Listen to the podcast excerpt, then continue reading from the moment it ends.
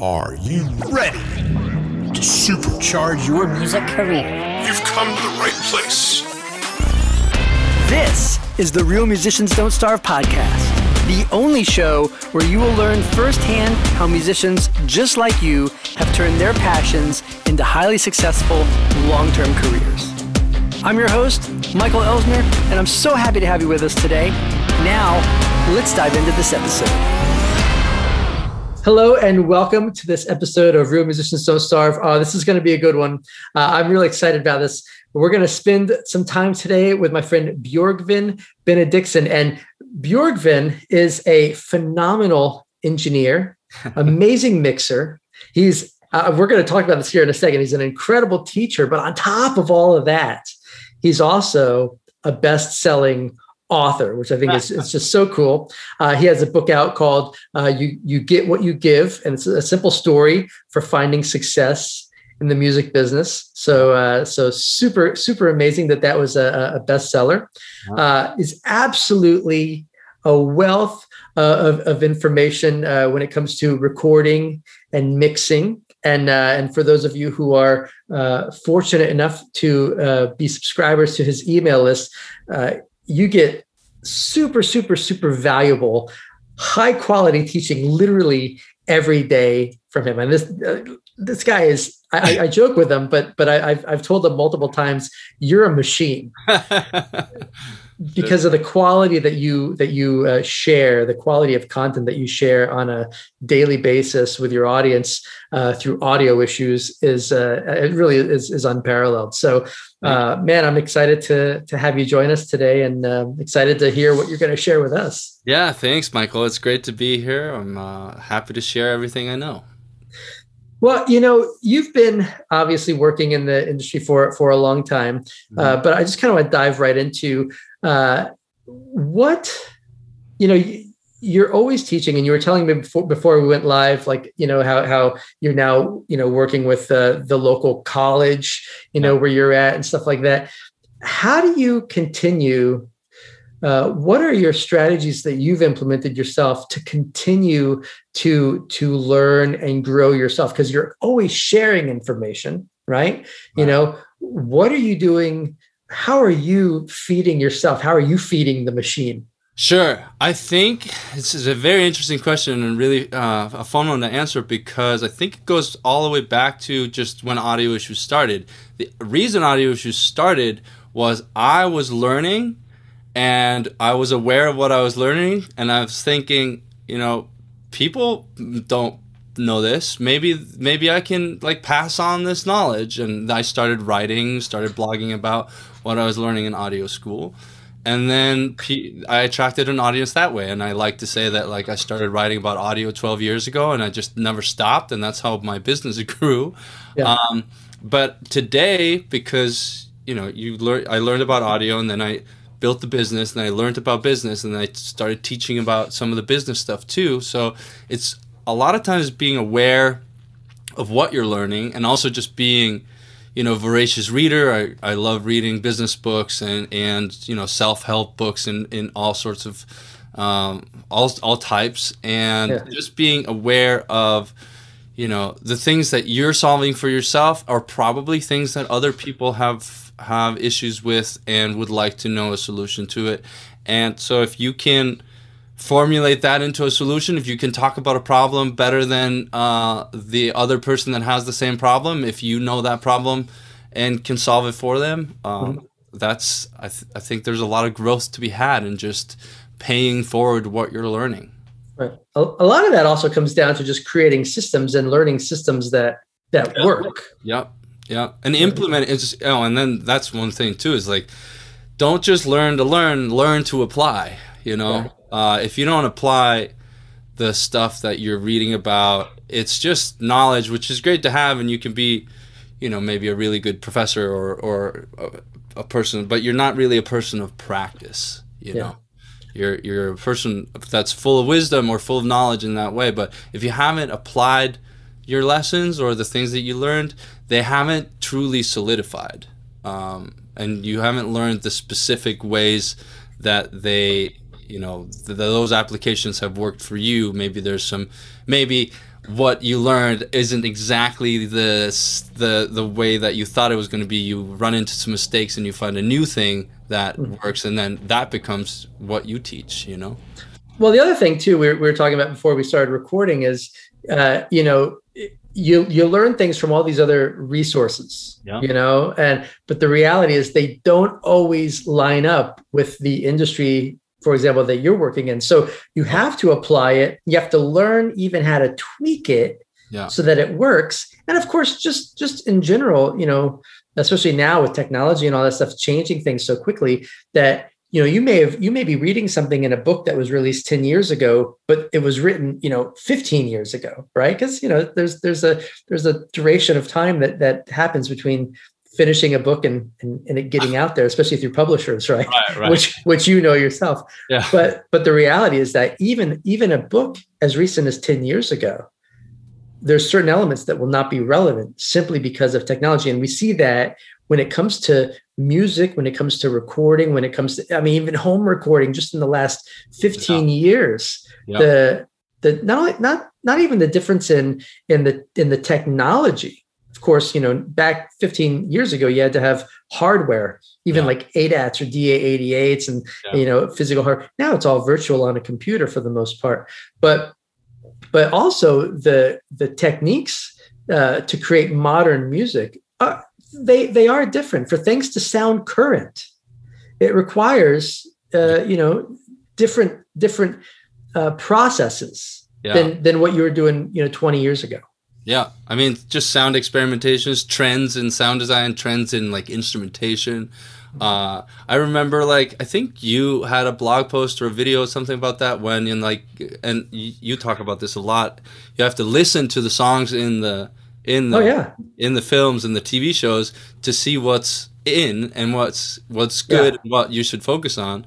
And I remember you, I think it was you, said like, oh, and then I started hearing a bunch of ukulele music. Oh yeah, that was me. Yeah, yeah, yeah. And uh, and then you just started writing a bunch of ukulele songs because that's what the music supervisors were looking for, right? Yeah, there was a there was a season I think back in 2013, I feel is when it was, where it was probably about nine months. Uh, you could not escape ukulele music in commercials. It was every every commercial. I mean, I, I say every, but it was probably like eighty percent uh, was ukulele. And I remember one day I just went out and I got a ukulele, and um, and I spent the next fifteen days. I dedicated the next fifteen days to making an ukulele record, and I did one track a day. And you know, uh, you know, I was working with a lot of different artists and singers and stuff like that at that time. So if, if I had, if I was working with someone and on their project or whatever, and they were over at my place, I would just have them quickly lay down some vocals for me too, you know? So, so uh, uh during that time, I was able to utilize a lot of different musicians to get a lot of oohs and ahs. Cause again, when you're listening to these commercials, not only was it ukulele music with, you know, cool little drum, drum groove and some glockenspiel and all that stuff, but you also had the oohs and the ahs and the cutesy little um, non-verbal vocals. And mm-hmm. so I would just, hey, if, if you're over at my house, hey, let me let me get you to do some quick oohs and ahs with me and some la la las. And and you know what's funny is is I in about two weeks, I think it took me 15 days, maybe 16 days, um, to to make that record. Uh, I don't even know how many commercials I had from that, but I, I would say I had probably at least four, at least four international uh, major commercials as a result of that uh, little ukulele record that I spent two weeks on. Right, right. Yeah. Yeah, it's crazy. You got to pay attention to what's happening. But but even like stylistically, like you know, when you're when you're listening to radio, you can you turn on the radio now, yeah. and you hear the difference in production, just in the production. Yeah. As, as as you scroll to like another radio station where they're playing songs from say like the '80s. Right. Right. right it's you know songwriting is songwriting. You got to have good songs. You have to have good choruses. But there's a distinct difference in the quality of production. Now i shouldn't even say the quality of production. I should say the the audio right? Yeah, just the uh, overall sheen of it all sure. Yeah. yeah. And and that you you just have to you know you take what you learn and you have to bring it into the modern age so let's let's talk about since we were talking about a little bit of that that ramp up there uh, i would love to have you talk about your your book for a moment sure Yeah, so you get what you give. A simple story for finding success in the music business came about because there wasn't a business parable for the musician, musician, music producer, if you will. So I don't know if you, well, you're probably familiar with, but if people don't know what a business parable is, it's basically a business book, but I wrote it like a fictional story. So it's almost like kind of reads like a novel, mm-hmm. uh, but it's character driven and it's mostly uh, conversation driven because it's a story about Casey who's working in a marketing agency, hates his job, but he has a lot of money from his job and he spends it all on equipping his studio. So he has like a really nice home studio, but he has to go to work every day and never really is able to you know follow his passion and make music as his as his dream job dream career one day he gets fed up with it he rage quits his job um, I almost wrote it like um, Edward Norton in Fight Club uh, quitting okay. job, but that was a bit too much. Uh-huh. I mean, the book is a lot more rock and roll than suit and tie of the other business parables because it is the, in the music industry. But uh, he rage quits his job, and then the day after, he realizes, all right, I got to start this studio business. I have no idea what I'm doing. Like, I don't know. I have all this gear. I know how to use the gear. Uh, he went to audio school but he has no idea how to get clients and how to run a business, how to market and promote yeah. himself. And so after after his first gig, he gets a gig with like a really bad band, like a, a band like, you know, one of the nightmare clients that everybody's probably had at one point or another, realizing that, you know, um, going down to the bottom of the barrel is not the best place to build a career uh, and he's you know drowning his sorrows with his friend at the bar, and and his friend has connections to a music mentor, and so in the typical sort of hero's journey, we meet the mentor who is who is a successful music producer executive of his own. And through a series of lunches and meetings with the mentor and some other characters uh, throughout the story, he learns sort of the five success principles or the success strategies he needs uh, to succeed with his music, with his uh, with his music business, if you will. Wow, this this the way you explain it to me, it, it, reminds me a lot a lot of a book uh, that that I love called The Go Giver, which is also oh, yeah. like a business mentorship. Oh, I wrote book. I, yeah, basically, it's the Go Giver for music producers. That's exactly why why I wrote it. I wanted, That's awesome. Yeah, so yeah, that that's oh man. So Go Giver, uh, that that makes sense too. Go Giver was a great mentorship. Uh, I'm sorry, great business parable. Yeah. So this is this is the music business parable, and uh, uh, yeah, it's fantastic. You know, you you said something there. Um, you know, when it comes to um, as a musician, I think the hardest thing that a lot of people encounter is the decision that they're going to make to actually move forward right uh, you know a lot of musicians spend a lot of time on their songwriting you know and in their bedroom perfecting their skill set as a as a player maybe writing songs you know?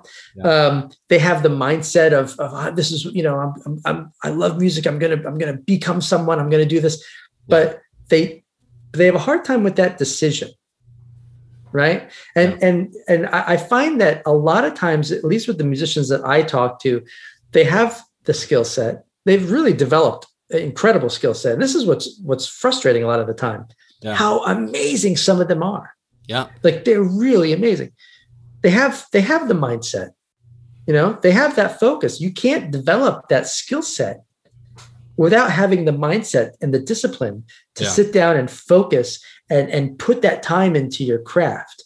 But the problem, of course, is that fear. It's that taking taking that next step. So aside for you, for your own journey, yeah. aside from the skill set that you've developed, aside from the mindset, you know, even to look at things from a business perspective, what would you say uh, has been the most prominent contributor to the success that you've had?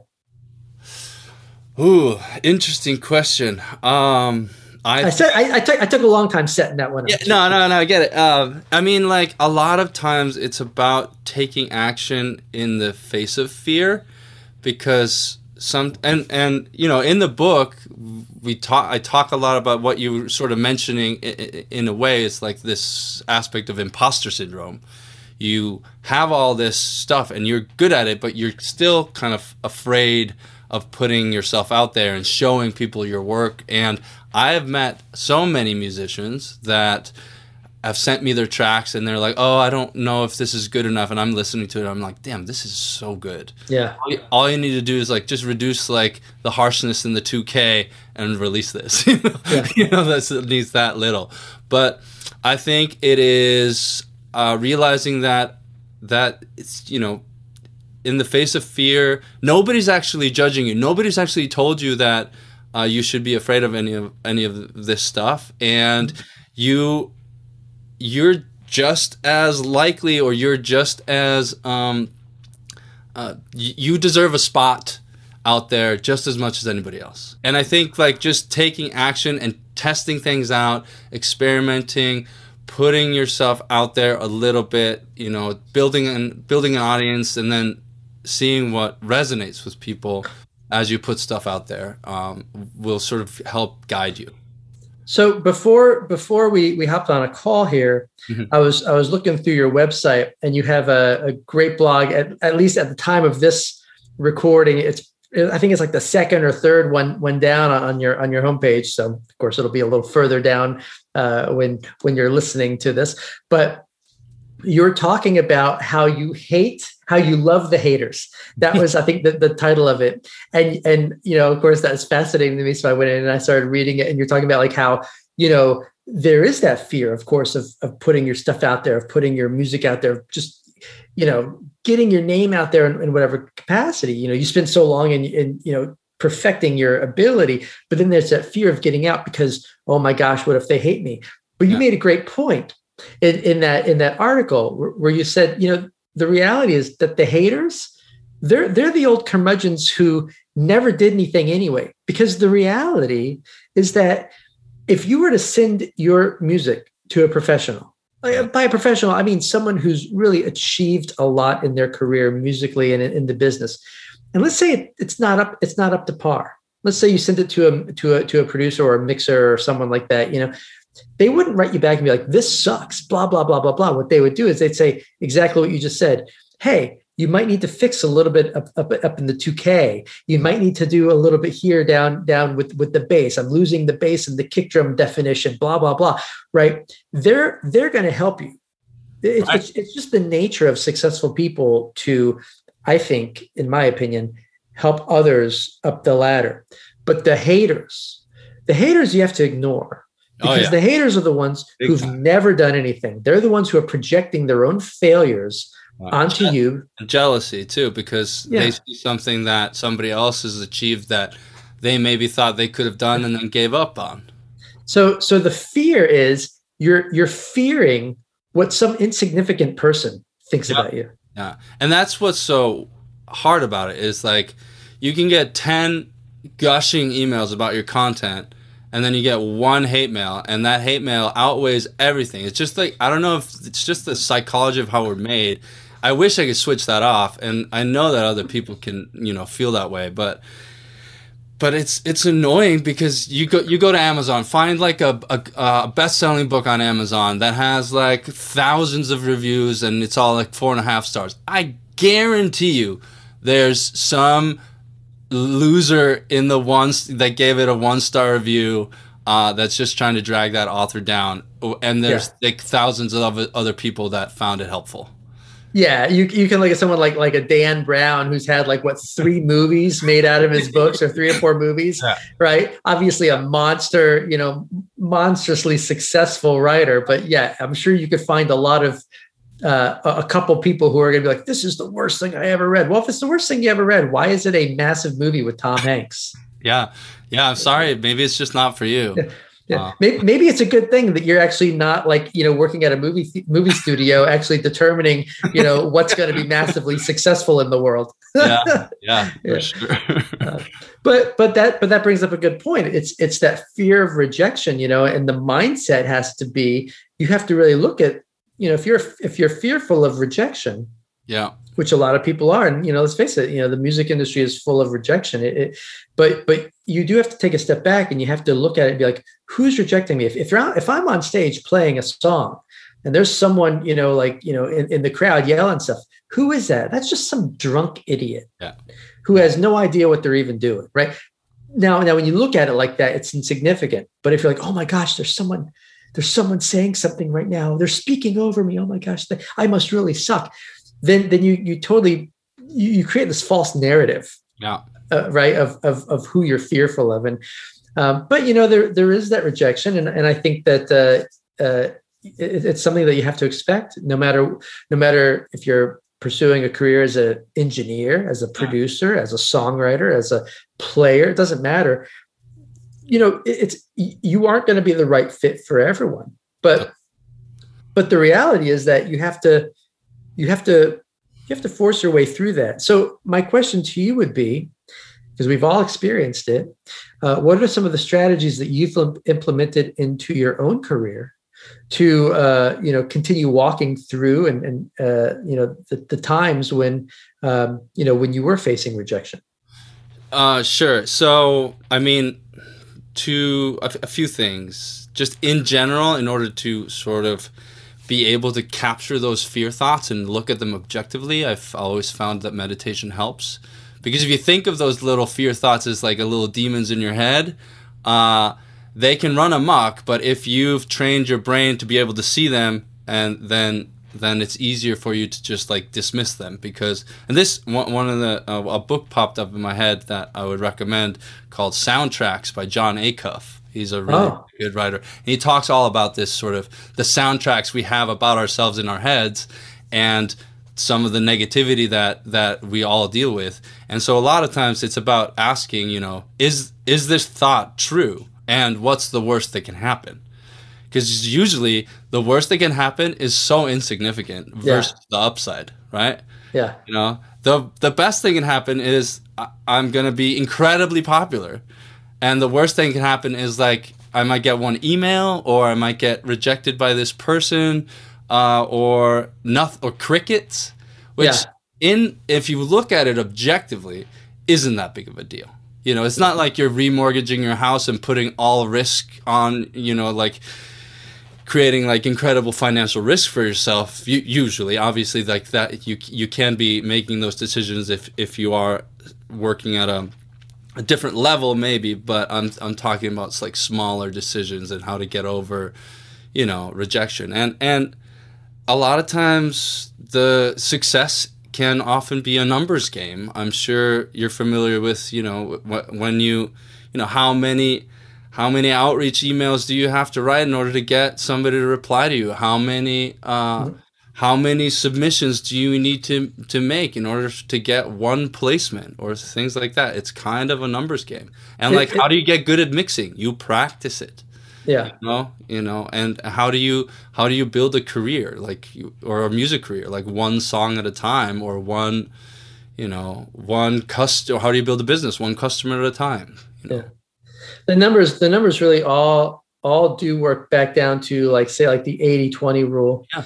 You know, and it, it's funny because you know a lot of people say like, "Oh, I sent out three emails and I never heard back from anyone." And I think twenty percent of three is less than one. so I wouldn't expect you to hear back from anyone if you sent three emails because you have you have to look at the 80-20 rule, right? So so you got to send out five yeah. Really? You know you know to, to get one. But that doesn't mean that that one is automatically a yes. That's just a reply. Right. Right, you know so so when you look at 80 20 and then 80 20 on multiple levels Yeah. that that's the, that's the numbers game. Now that's the average. Now if you doesn't mean that that's how it always is. If, if you're really good at connecting with people Yeah. then then you know you may send out five emails and hear from two people. Well then you're really kind of like you know the the the the the what is that that's like the 40 the 40 60 right but but you can always use 80 20 as as as a base number so for example if you sent out 20 emails and you didn't hear back from anyone where in reality you should have heard back from on average around four. Yeah. If you didn't hear from anyone after 20 emails, then or 20 attempts to connect with someone, then you need to stop what you're doing and you need to reassess how you're going going through that because the health of of what you're doing is is is not healthy. It's not Right. working. Right. You need to re- readdress how you're addressing people, so to speak. Totally. And it, you know, talking about sort of spinning it into talking about growth is like you're you decide to do something. Let's say you have a strategy for outreach or whatever. There's always this time for evaluation and reflection where you're like, all right, is this working? Uh, what what is it that's working about it? How do I double down on that? That's how you snowball like eff- effective success. Is that you you lose the stuff that doesn't move the needle, and you keep the stuff that you know goes into overdrive. I'm, I'm going to try and find really quick. I know it's kind of last minute here, but I, I uh, whenever I hear something that's phenomenal, uh, I always pull out my phone and, and take some quick notes. And uh, and I was listening to a, um, I don't know if I can be able to find it, but I was listening to uh, the radio, Uh-huh. uh, and uh, and they were they're quoting. Yeah, it took me a little while to find it, but I'll paraphrase it. Sure. But they're they're quoting Paul Stanley from the Okay. band Kiss. Actually, no. I think it was an interview with Paul Stanley from the band Kiss, and he was talking about Jon Bon Jovi. This is in the 80s. okay. And he was basically saying, he said, if you don't know what's working for you, because he was talking about like how they were able to take Right. the success of of like the one record and then repeat it on the next record. And he said, if you don't know what's what's working for you, you're never going to be able to repeat it. And he was talking about how like how he really respected that band. He really respected Bon Jovi because they figured out what was working for them and then they repeated it. Right. And uh, it was just it's you know just paraphrasing it, but but that's that's exactly the truth. And then you, you look at a, a band like Kiss, you know, love them or hate them, it doesn't Yeah. matter. This is a band that kept repeating Right. that that success. I mean, they have massive over 100 million albums sold. I mean, that's you know, again, you don't have to like them, but you have to respect the fact that that what they did worked and they knew what was working and they kept repeating it. Totally. Or you know, or ACDC, man. How often have Yeah. they released the same song? Yeah, it's it's every you know that that's that's a great study just in songwriting too because Yeah. listen to just the drum groove on every ACDC song. It's Yeah. virtually the same drum groove. It's just a straight, you know, straight beat, but it feels good. And and there's a lot of open space in their songs too. Lots of you know cut chords, dump, bump, totally. bump kind of stuff, and it just it feels good. But that's that's their um, that's, That's basically their system. yeah, Yeah, that's, that- that's what works for them, and they yeah you, they rinse and repeat. Yeah, yeah. Uh, with- just with just with uh, new lyrics. Hey, I just want to jump in here for a second and let you know that if any of your goals over the next year include recording and releasing a new album, generating placements of your songs on TV shows and films, or just building a fan base that will sustain your music career, I want to invite you to my special workshop, Real Musicians Don't Starve. Now, in this workshop, we're going to focus on the three keys that are essential to your success. And you're going to walk away with an extremely powerful strategy that allows you to create your own wow factor. And this gives you the power to attract musical opportunities to you instead of constantly struggling and chasing after them. Now you can check out this workshop for free at realmusiciansdon'tstarve.com slash workshop. And once again, that's realmusiciansdon'tstarve.com slash workshop. Now back to the podcast.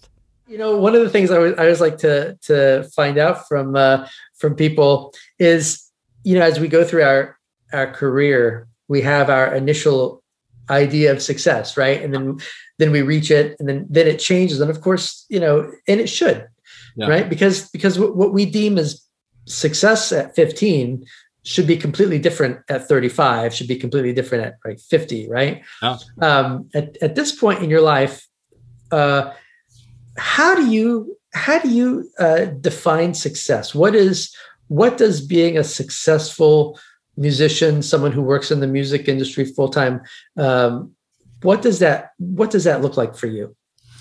So for me, you know, as predominantly sort of an educator, audio educator, helping the musicians like make better music and things like that. I have lots of products and, and things of that nature. And last year, I um, my wife was pregnant, so I have a one year old now. Uh, and well, two years ago, she uh, she was pregnant, and I used that time to make all the assets that I needed to have in order to have the life that I wanted to live as a father. Oh, And what that meant was um, freedom whenever I wanted it. It doesn't mean I don't work, doesn't mean that I'm not always like working or thinking about work. It's that when I need to, I can walk out of the office and go do whatever they need me to do. yeah. You know? So like the definition of success obviously changes uh, throughout your life. Mine has certainly changed a lot now because it's all about making sure that I can take care of her, fam- um, my family in general, um, and just be being there. So like having a business that can run in that in that way where I'm not just constantly in the trenches, uh, doing too much, burning out. I can actually just you know take her to daycare, pick her up from daycare, hang out on the weekends. Don't have anything uh, that's like stressing me out or things like that. Uh, that's my definition of success now because that's what I need. I need I need I need time more than money.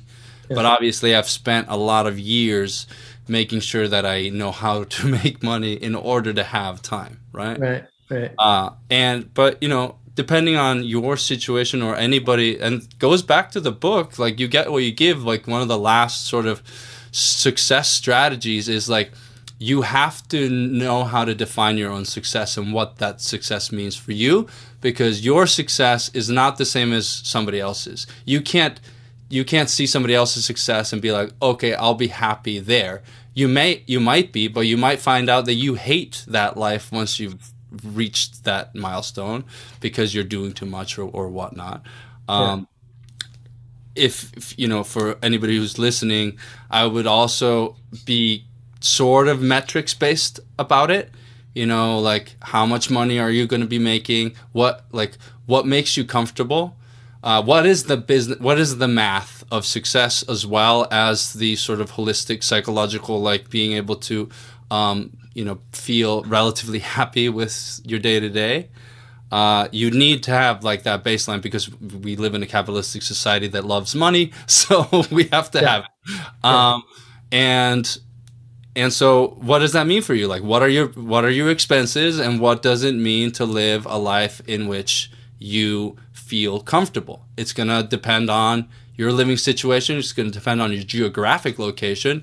It's gonna depend on lots of factors, but I would say work towards a number that you think is comfortable for you, and then uh, you know, kind of build the business around that number until you've reached it.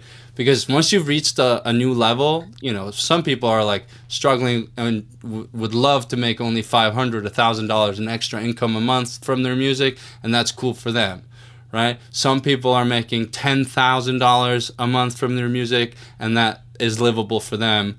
But the problems that those two groups have are not the same problems. Right. As soon as you reach a different level, uh, you just have a new set of problems. Success just brings a different set of problems. Yeah. You know? You're hundred percent right. That that is absolutely true. Um, you know, and you, you I love what you said there about you know knowing having a really clear idea of of what you need to to hit. Like, Yeah. it's not. It's not like well, for me to be successful, I have to make ten million dollars. The reality is, yeah, there's a.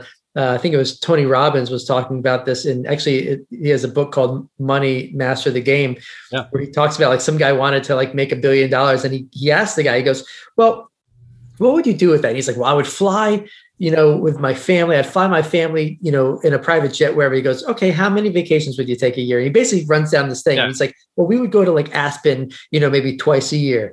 And he goes, uh, uh, he goes, okay, well then to fly, and he basically broke down the numbers. He's like, instead of spending, you know, twenty million dollars on a Learjet, you can basically spend forty thousand dollars, you know, uh, on on on those flights twice a year. So that's eighty thousand dollars. All right, so you don't need, you know, a billion dollars or whatever it is. So you need to start with eighty thousand dollars. That that goes to that. Now what else? And he basically worked it out. He's like, for this guy to live his his extravagant life. I forgot what the number ended up being. But it it was something- million dollars. it, it was something. It was something like he needed like nine hundred thousand dollars, Right. uh, like a year. You know, he didn't need to make a, a billion dollars a year. He needed to make he needed to make nine hundred thousand dollars a year to live this extravagant life. And and he's like, you know, when you break it down, y- you know, you you don't you probably don't need to live to live the life you really want. You probably don't need what you think you need. Right. And so suddenly it becomes a lot easier Right. to reach those goals and to reach those those various levels of success. Yeah. You know, Yeah, like in my case, um, like it's it's you know money based. Like I like I have that sort of thought thought through, but then on top of that is like, well, what does the life look like? Like he wants to go to Aspen and whatever. In my case, it's like I want to get to the point where I can go to Iceland for at least a month to three months every summer uh, with my family because I want my daughter to learn Icelandic and learn, uh, you know, be as Icelandic as she can be because she's half Icelandic. We live here in Tucson, Arizona. Tucson, Arizona is a nightmare in the summertime. It's like 110 degrees, so it's awful. so like that's obviously selfish on my end as well, but like being able to go there and like that's that's like a, a tangible dream. It's like okay, Oh, yeah. I have enough money. We we actually did a house swap uh, with a, a different house. They're not coming here. I wouldn't. I, that would be a tricky house swap. That would be like, haha, tricked you. Now you're.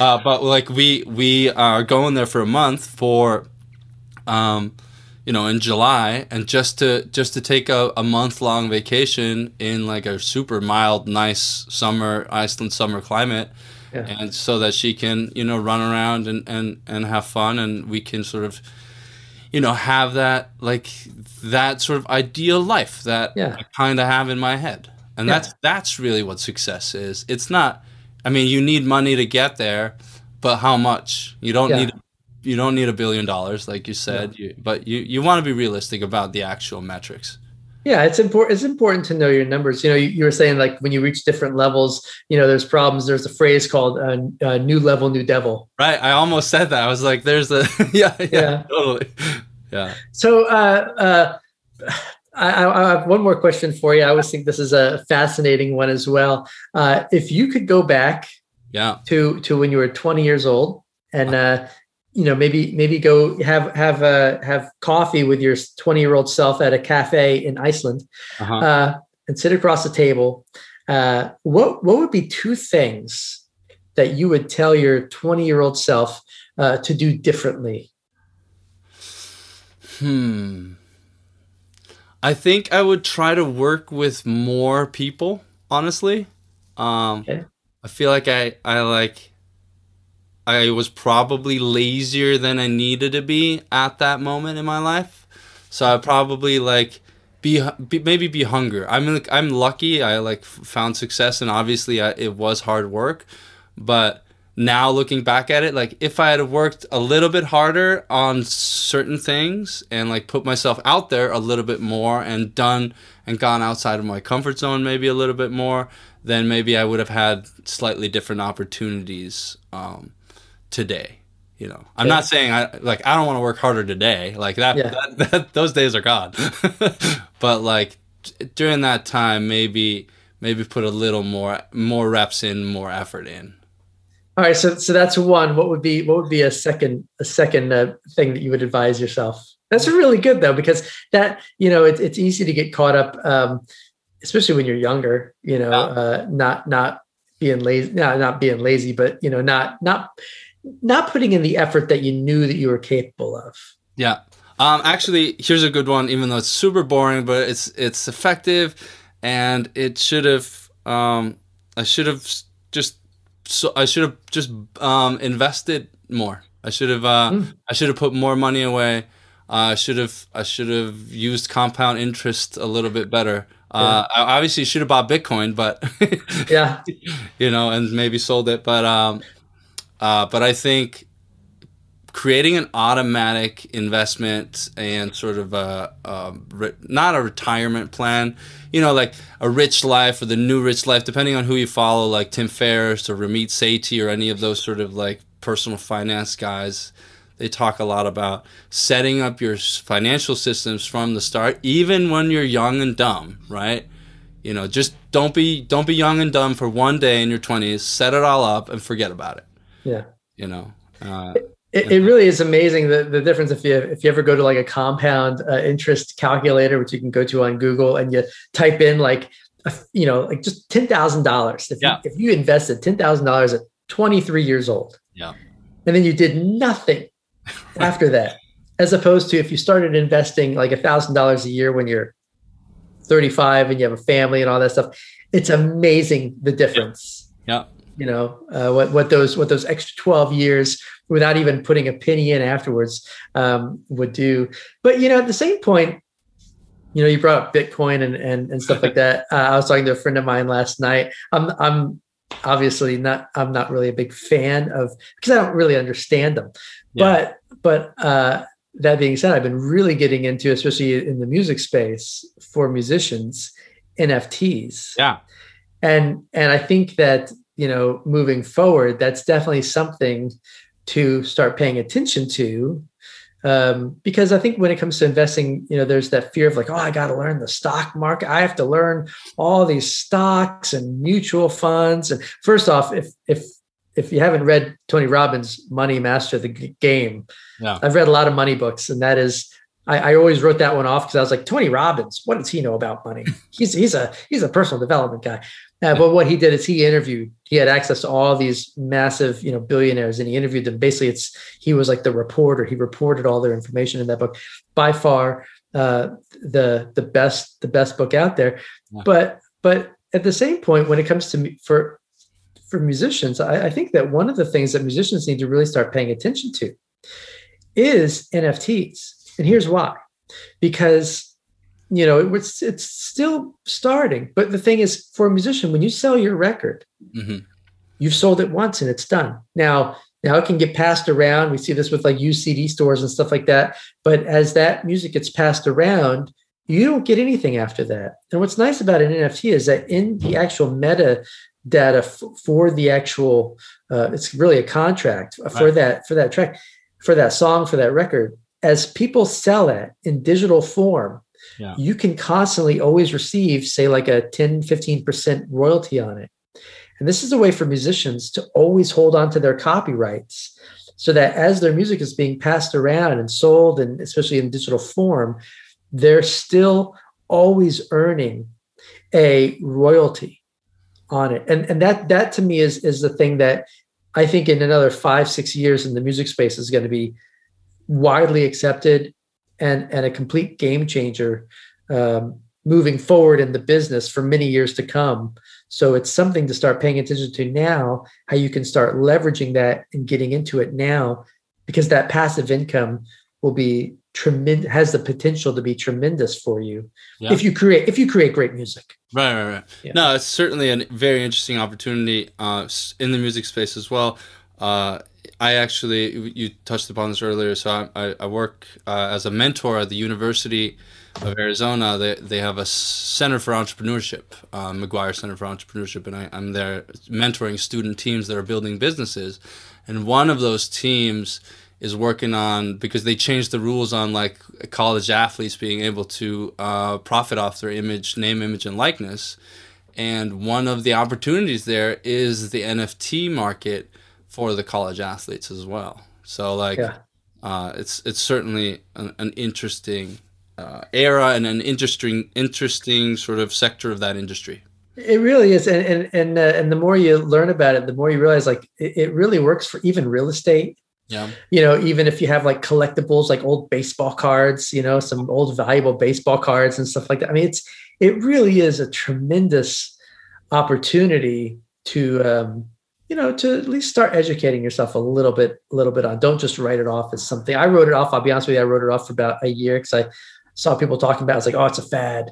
And then I, I just did a little bit of research, and then I was like, "Oh, I don't think it's a fad at all right and I think a lot a lot of it has to do, you know, because it's- it's like in the digital digital realm, right? So like the the the sort of sense of ownership of a digital thing is hard, Yeah. But so this is sort of like a, one of the, t- the, the one facet of the problem that it actually solves, and because there is that um, there is that sense of ownership that a person that wants to patronage you know wants to be a patron of the arts or whatever can't really have can't really have that sense uh, um, and that emotion in the digital realm. Like i we rambled into an art uh, exhibit or like a showing uh, la- uh, last weekend and i bought a painting uh, and like i bought the painting because i'm like well this painting is amazing it looks cool it had like a really cool meaning to it and I also bought it because like I no I want the thing that's on the wall that is the original. I don't want the print. I want the original because I want to own the thing. I want to own the original piece. And like that's sort of like you know and that that hasn't been in that doesn't exist in the digital realm until right. t- until now in that in that sense. And you know, and then you know one one of the reasons well it, it, why I'm bringing this up is because you want to think about the reasons people buy things. They're buying things for so many different reasons. Like I was buying it like selfishly out of the coolness factor, wanting the, the the wanting the ownership of it. But I also just wanted to support this artist. It was his first night. Uh, I wanted him to have a win. Uh, and like I wanted, I wanted like the bot sticker to be on there for the duration of the show, so that you know it's like the tip jar. If you put a tip jar out when you're playing, you have to put some money in it because it's the psychology of like people follow. So if they yeah. see money in the tip jar, they'll put more money in the tip jar. If they see that pa- the paintings are being bought, they might think about buying some paintings. Yeah. Well, the other thing, the other thing that for for musicians when it comes to this, and we'll get off this quickly because this was has nothing to do with, with today. But the thing that's fascinating about it is that, like, as a musician, what you can can do is you could release your record. You know, and you might think like, well, I mean, there's, you know, anyone can just listen to it. They can just download it. They can listen to it on on YouTube, etc. And this and that. But the cool thing that you can attach to it is you can attach like an exclusivity. Like, for example, like like if you only release, say, like hundred authentic recordings, like as NFTs. Yeah. That means that that along with that could come like special bonuses, like membership to a to some private type of thing that you do, where like once a month you do like a live show of some kind or, or a virtual show, whatever it is. Yeah. But but by but the only people that can get access to it are the people that own the original. Now you can have people can stream your music all day long. They can listen to the digital file. I mean, it doesn't matter. It's kind of like take someone taking a photo of like it's like me going to that art place and taking yeah. a photo with my phone of the piece of work that you bought. Yeah. I'd be like, that's fine. Björgvin spent all that money on it, but look, I have it too. I have it in digital form. But the thing is, is that yeah, me taking a photo of it, I, I don't own it. But at the same point, like if that artist did a thing where, hey, listen, only the people who own my art, only originals, they get they get blah blah blah. They get you know whatever it could be. It could be a ton of membership to something. It could be uh, it could be an additional freebie, free hand drawn thing or whatever. Yeah. Even though I took a, fo- a, digital photo of that at the, I, I, never get access to it. I'm not part of that elite club. Right. And, and those are elements that that as artists musicians, we've we've done stuff like that in the past. Where it's like if you, you know, if if, if you help me out with with uh, you know, when I'm doing my crowdfunding for for my record, you're going to get this kind of stuff. Well, you can really attach stuff like that to the NFT, to where it's like when people have the original then whoever owns the original also gets access to whatever that thing. And again, keep in mind that as people sell that down the road, you're still getting a royalty, right? So so Björgvin owns that that painting, but I buy that painting from Björgvin. Let's say again, it's, it's say like an, on an NFT as an NFT. Well, well, the thing is that the artist is also going to get a percentage of that, and now I'm in that inner circle of the artist. Right. Björgvin's no longer in it. He sold he sold his rights out of it. So now I've taken his spot in that inner circle, and yeah. the artist collected money on that sale. Right. And and as as musicians, I think that that's a great way to create additional passive income. Yeah, you know, something so, to think about. So, well, you know, I always I always love to end these uh, uh, these uh, interviews with our manifesto, with our, our Real Musicians Don't Starve manifesto. That is that real musicians are business owners and our business is music. Now, a business is simply an organization where value is provided in order to make a profit. And unlike starving musicians who operate with a mindset of scarcity and fear, as success driven musicians, we operate with a mindset of abundance, confidence, and service. We are doers, we are dreamers, we are creators, and we are achievers. We know that our true value is determined by how many people we serve and how well we serve them, because our truth is real musicians don't starve. All right. All right. Well, Björgvin, I, I, would love for you to uh, share with everyone how they can uh, learn more about you and and uh, where they could pick up the book and where they could you know uh, get onto your mailing list and, and learn all the cool, literally the the the daily information and then the and the uh, tips and strategies that you share when it comes to recording. Yeah, so um, audio issues or audio-issues.com. You can go there. That's just my main my main website. Uh, my book, You Get What You Give, a simple story for finding success in the music business, you can find at yougetwhatyougivebook.com. And then I have another book if uh, the musicians here listening are wanting to get into mixing. I have step by step mixing, how to create great mixes using only five plugins. Teach you how to use EQ compression, reverb delay, saturation. So you can find that at stepbystepmixing.com. And if you get on the email list and you send me an email, I'll I'll most likely reply to you. So that's the easiest way to get a, get a hold of me.